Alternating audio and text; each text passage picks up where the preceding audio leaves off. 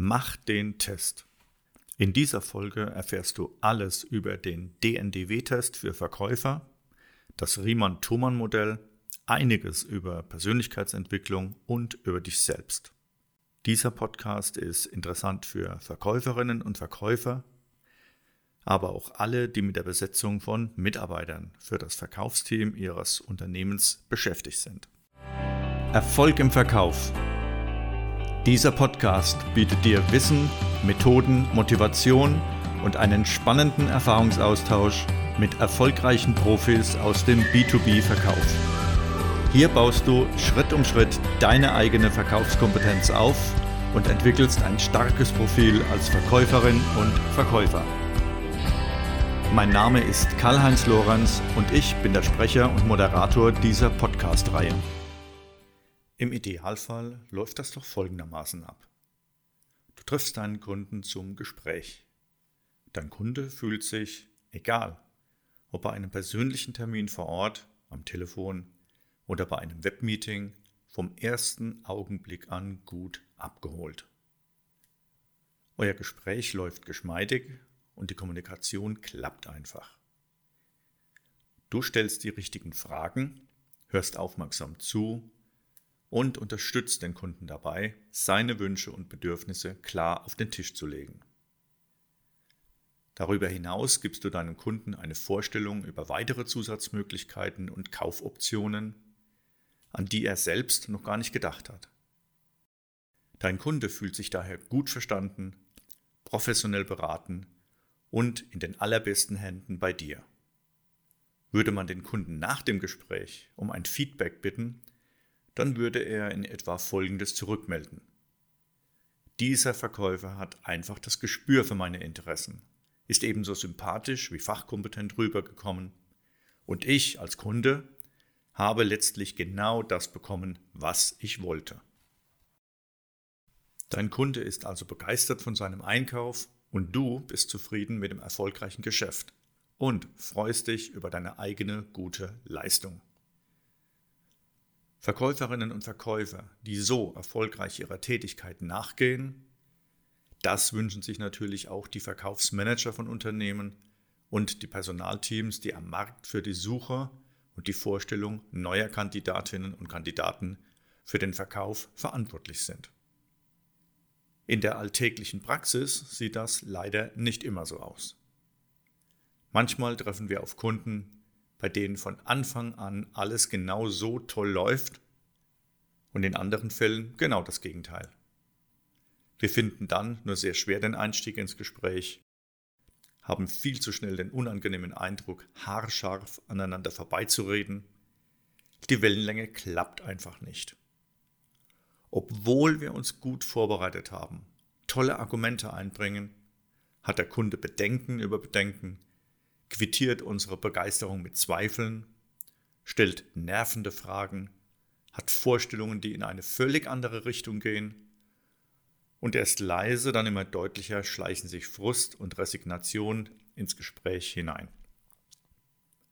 Von einem erfolgreichen Abschluss sind wir weit, weit weg.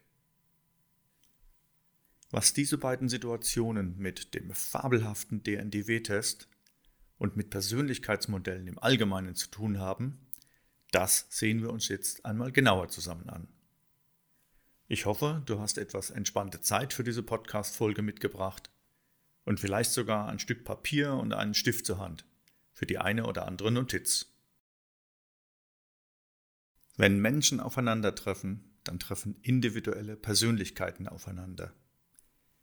Jeder hat seine eigenen Voraussetzungen und typischen Merkmale. Dazu gehören angeborene, natürliche Eigenschaften genauso wie Erziehung, Ausbildung und eine Fülle einzigartiger Lebenserfahrungen. All das macht das Zusammensein mit Menschen so unglaublich spannend und interessant, manchmal jedoch auch kompliziert und anstrengend, gelegentlich auch frustrierend und enttäuschend. Wir Menschen brauchen andere Menschen.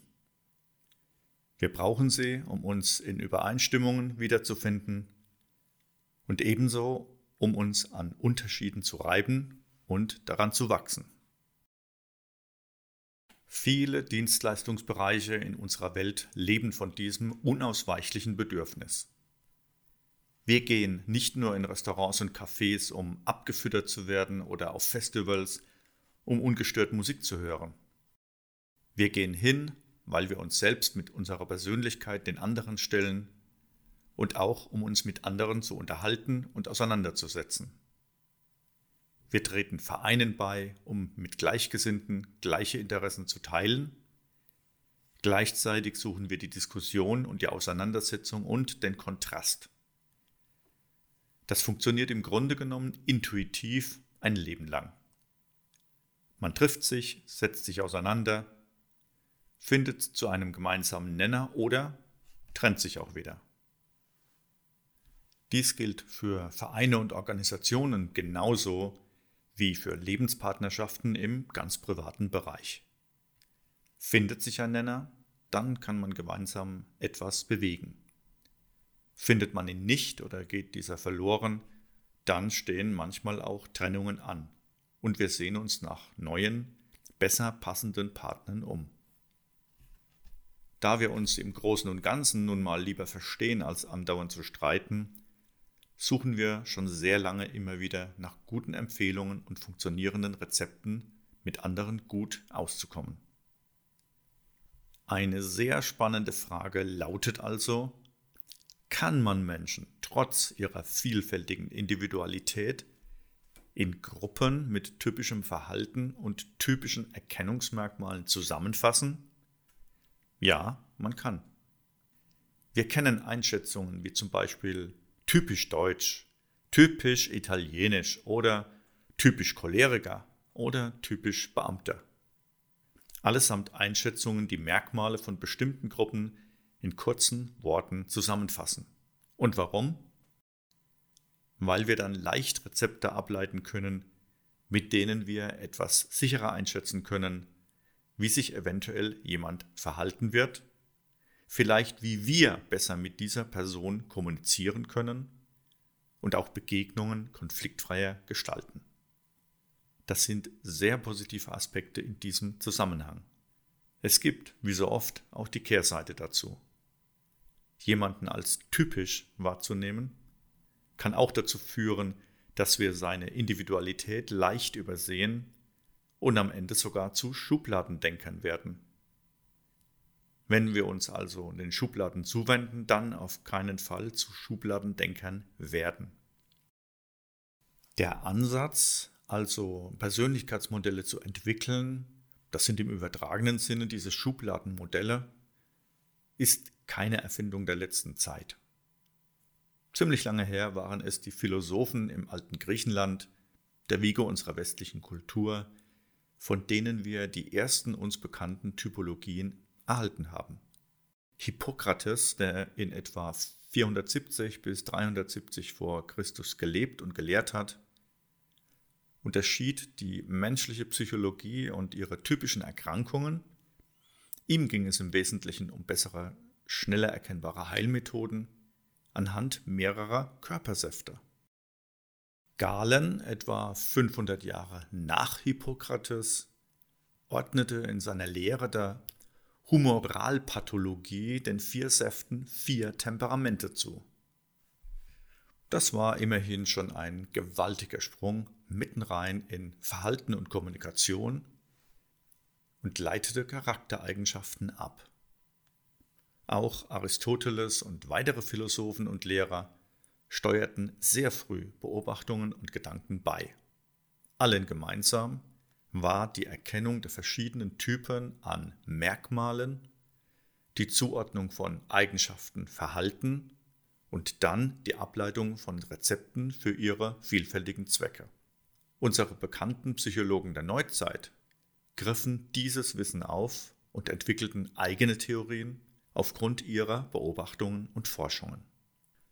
Carl Gustav Jung beispielsweise versuchte die Menschen zu klassifizieren, um systematischer gute Therapien entwickeln zu können. Veröffentlicht 1921 in Psychologische Typen.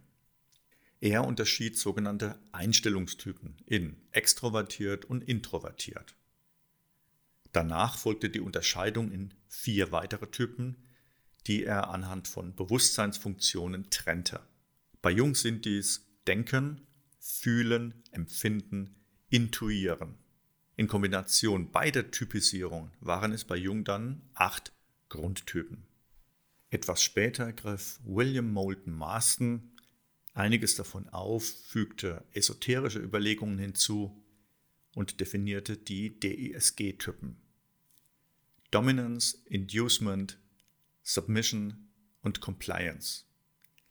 Letzteres bedeutet übrigens übersetzt auf Deutsch Gewissenhaftigkeit, daher das G im DESG. Und John Geyer entwickelte daraus den recht bekannten DISC oder DESG-Test. An dieser Stelle lade ich dich auch zum Besuch unserer Website www.lorenz-seminare.de ein. Dort findest du einen spannenden Blogbeitrag, der dir eine gute Übersicht zu den aktuellen Persönlichkeitstests gibt. Konzentrieren wir uns jetzt auf das Riemann-Thomann-Modell, dem der DNDW-Test abgeleitet ist. Spannende Frage, wer waren Riemann und Thomann, nach denen das Typologiemodell benannt ist? Fritz Riemann, 1902 in Chemnitz geboren und 1979 in München verstorben, war einer der bekanntesten Psychoanalytiker seiner Zeit. Er studierte ab 1922 Psychologie an der Ludwig-Maximilians-Universität in München. Allerdings verließ er die Universität bald wieder und widmete sich in der Landarztpraxis seiner Frau in Pürbaum dem weiteren Aufbau seines Wissens im Privatstudium. Hier entdeckte er auch sein tieferes Interesse an der Psychoanalyse und auch der Astrologie. 1934 ging er nach Leipzig und wurde Lehranalysant der Psychoanalytikerin Therese Benedek. Von ihr übernahm er nach ihrer Emigration 1936 auch einige ihrer Patienten und Aufgaben. 1943 wurde Riemann zum Kriegsdienst eingezogen und arbeitete als Sanitäter in Russland und Holland, wo er auch in Kriegsgefangenschaft kam. Nach 1945 und mit dem Verlust aller materiellen Güter baute er in München seine Praxis neu auf. Er hielt die Lizenz für den Aufbau eines psychotherapeutischen Ausbildungsinstituts. Bis wenige Jahre vor seinem Tod stand er der jetzigen Akademie für Psychoanalyse und Psychotherapie vor. Fritz Riemann war ein erklärter Freudianer und auch Ehrenmitglied der Academy of Psychoanalysis in New York. Ein interessanter Mensch mit viel Lebenserfahrung und einer starken, selbstständigen Schaffenskraft. Seine Werke haben Standards gesetzt 1961 erschien sein Standardwerk Grundformen der Angst. Definitiv auch heute noch ein lesenswertes und aufschlussreiches Buch. In dieser Arbeit identifizierte er vier Grundangsttypen. Er unterschied schizoide, depressive, zwanghafte und hysterische Persönlichkeiten. Du merkst schon, die Zahl 4 zieht sich bei der Typenlehre schon irgendwie auffällig durch. Kommen wir zum zweiten Namenspatron, Christoph Thomann. Thomann, 1950 in Bern geboren, arbeitet als Psychotherapeut und Trainer. Er studierte an der Universität von Freiburg im Üchtland und promovierte später bei dem deutschen Kommunikationspapst schlechthin Friedemann Schulz von Thun, inzwischen emeritiert an der Uni Hamburg. Zunächst als Paartherapeut tätig, erweiterte er kontinuierlich sein Wissen in den Bereichen Kommunikationspsychologie. Auf ihn geht auch der modernisierte Ansatz der Klärungshilfe im Bereich der Mediation zurück. Thomann griff die vier Angsttypen von Fritz Riemann auf und entwickelte sein positiv geprägtes Typenbild des Riemann-Thomann-Modells.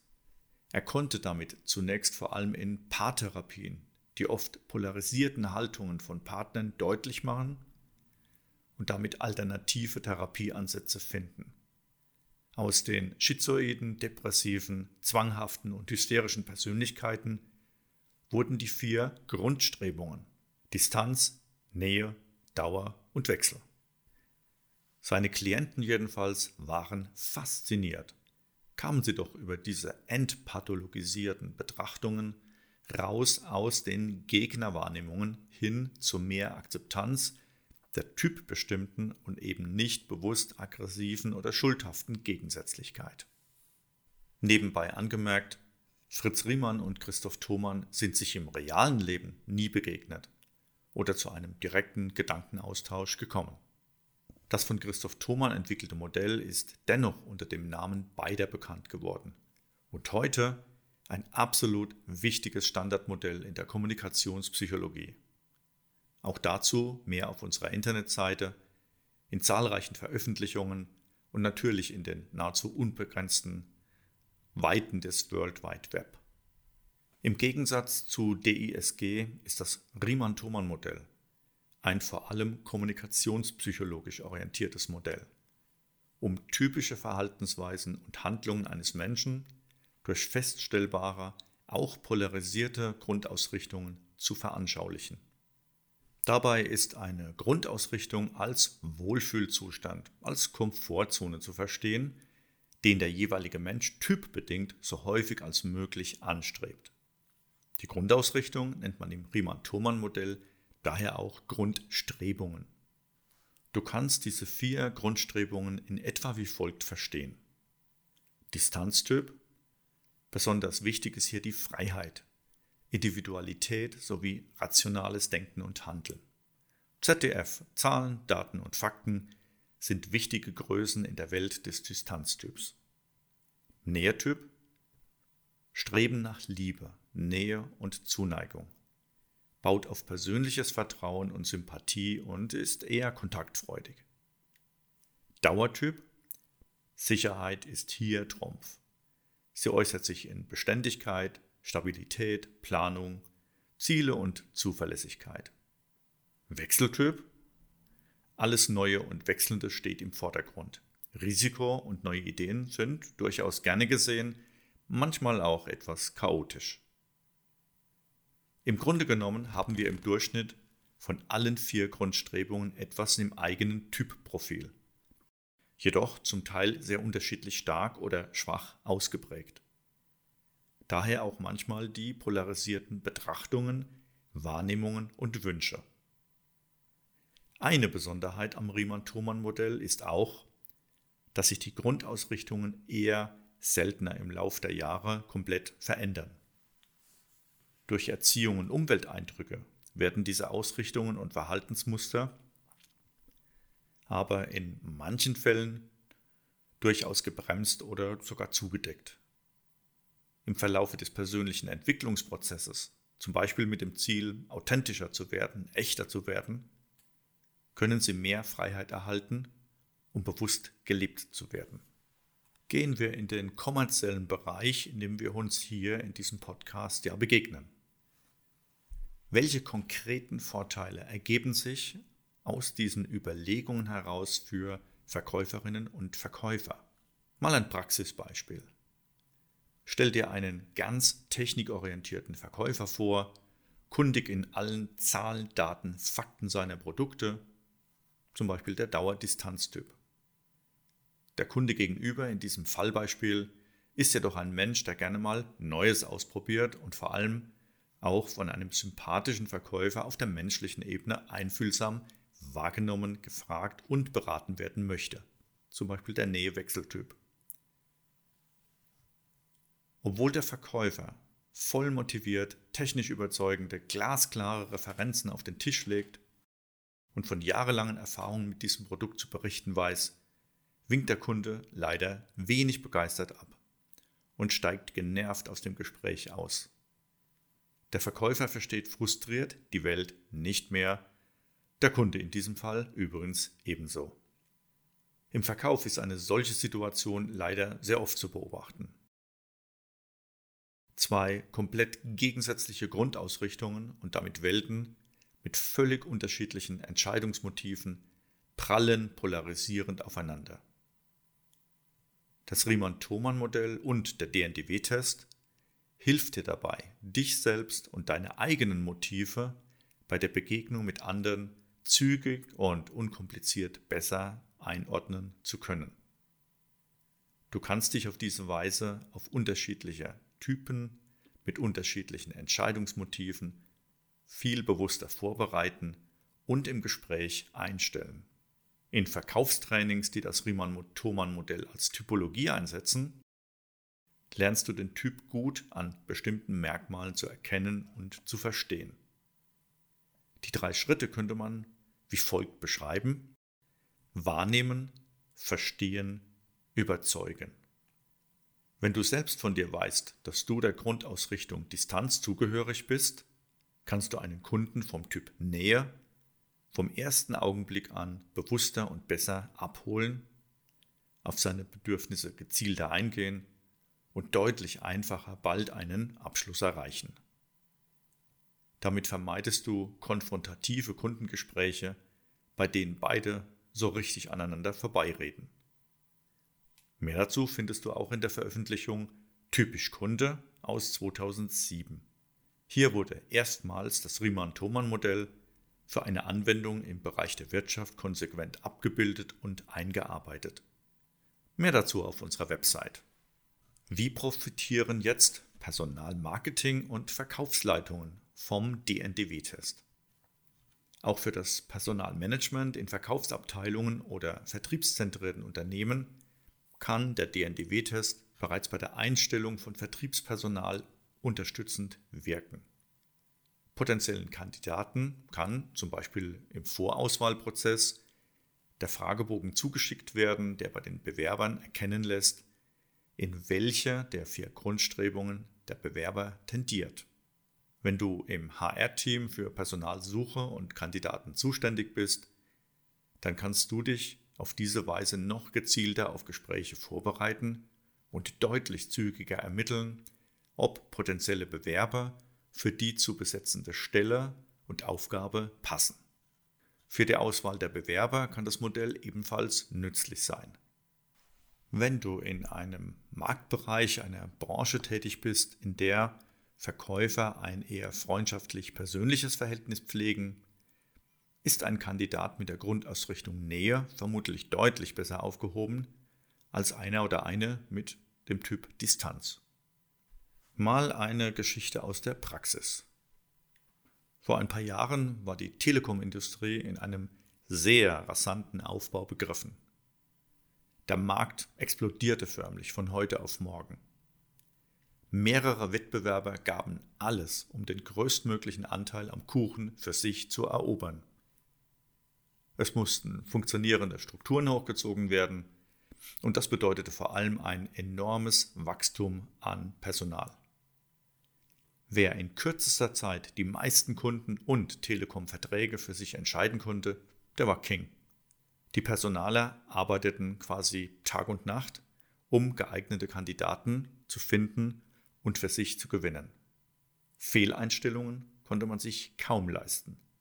Bei einem der Wettbewerber, das sitzt heute in München und hat so ein markantes blaues Logo, waren wir als Lorenz-Seminare-Team eng in weite Teile der Personalentwicklung eingebunden. Für uns als Team begann die Arbeit bei zahlreichen Assessment Centers.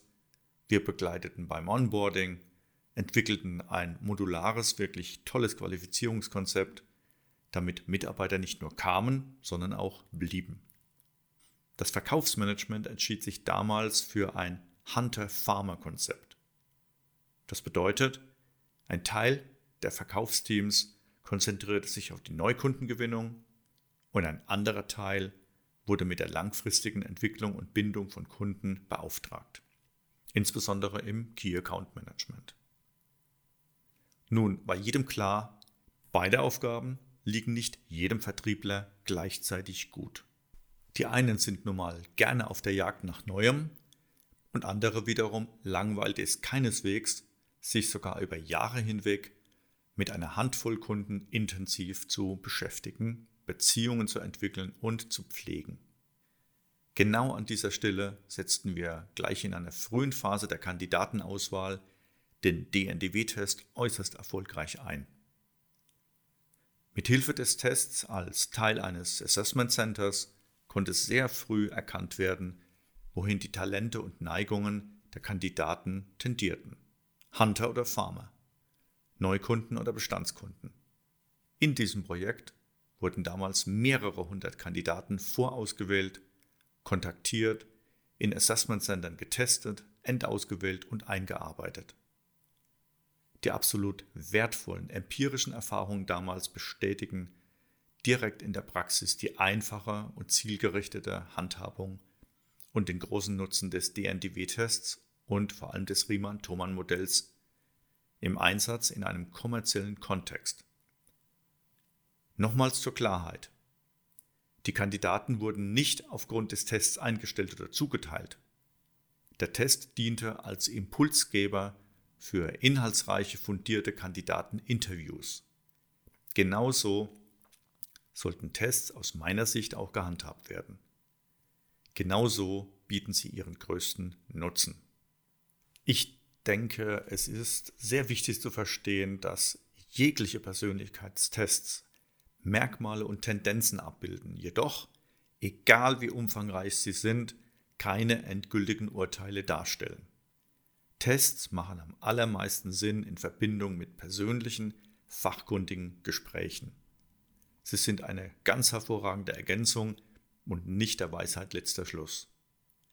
Tests können darüber hinaus zur Reflexion anregen und insbesondere eine bewusstere Wahrnehmung von sich und anderen unterstützen. Wir bei Lorenz Seminare haben für diese Situationen den DNDW-Test entwickelt. Der hilft dir mit neun kurzen, knackigen Fragen und 36 Antworten, deine Grundstrebungen besser einzuordnen und darüber nachzudenken. Der Test hilft dir also ganz hervorragend, unkompliziert und auf den Punkt gebracht, sich überhaupt mit den eigenen Wünschen und Entscheidungsmotiven einmal systematischer auseinanderzusetzen. Ein echter Anschub für die bewusste Entwicklung einer authentischen, starken Persönlichkeit. Ergänzend bieten wir in Coaching-Gesprächen Interpretationen, Rückschlüsse und Handlungshinweise für dein Verkäuferverhalten an, das du dann im nächsten Kundengespräch unmittelbar einsetzen kannst. Schau in den Blogbeitrag und informiere dich über den DNDW-Test und seinen Nutzen für dich. So, ich freue mich, dass du heute wieder dabei warst und wünsche dir eine ganz spannende Reise beim immer wieder Neuentdecken und Entwickeln deiner eigenen Persönlichkeit. Auf bald wieder. Welche Meinung, welche Erfahrungen verbindest du mit dem heutigen Thema? Teil deine Gedanken mit uns auf www.lorenz-seminare.de. Dort erwarten dich eine Übersicht über alle aktuellen Podcast-Folgen, Videoclips und spannende Fachbeiträge. Ich freue mich auch auf dein persönliches Feedback, deine Themenwünsche und Anregungen für neue Podcast-Folgen. Falls du mir eine direkte Nachricht zumailen willst, dann schreib mir unter podcast at lorenz-seminare.de. Dir noch eine gute Zeit und viel Erfolg im Verkauf.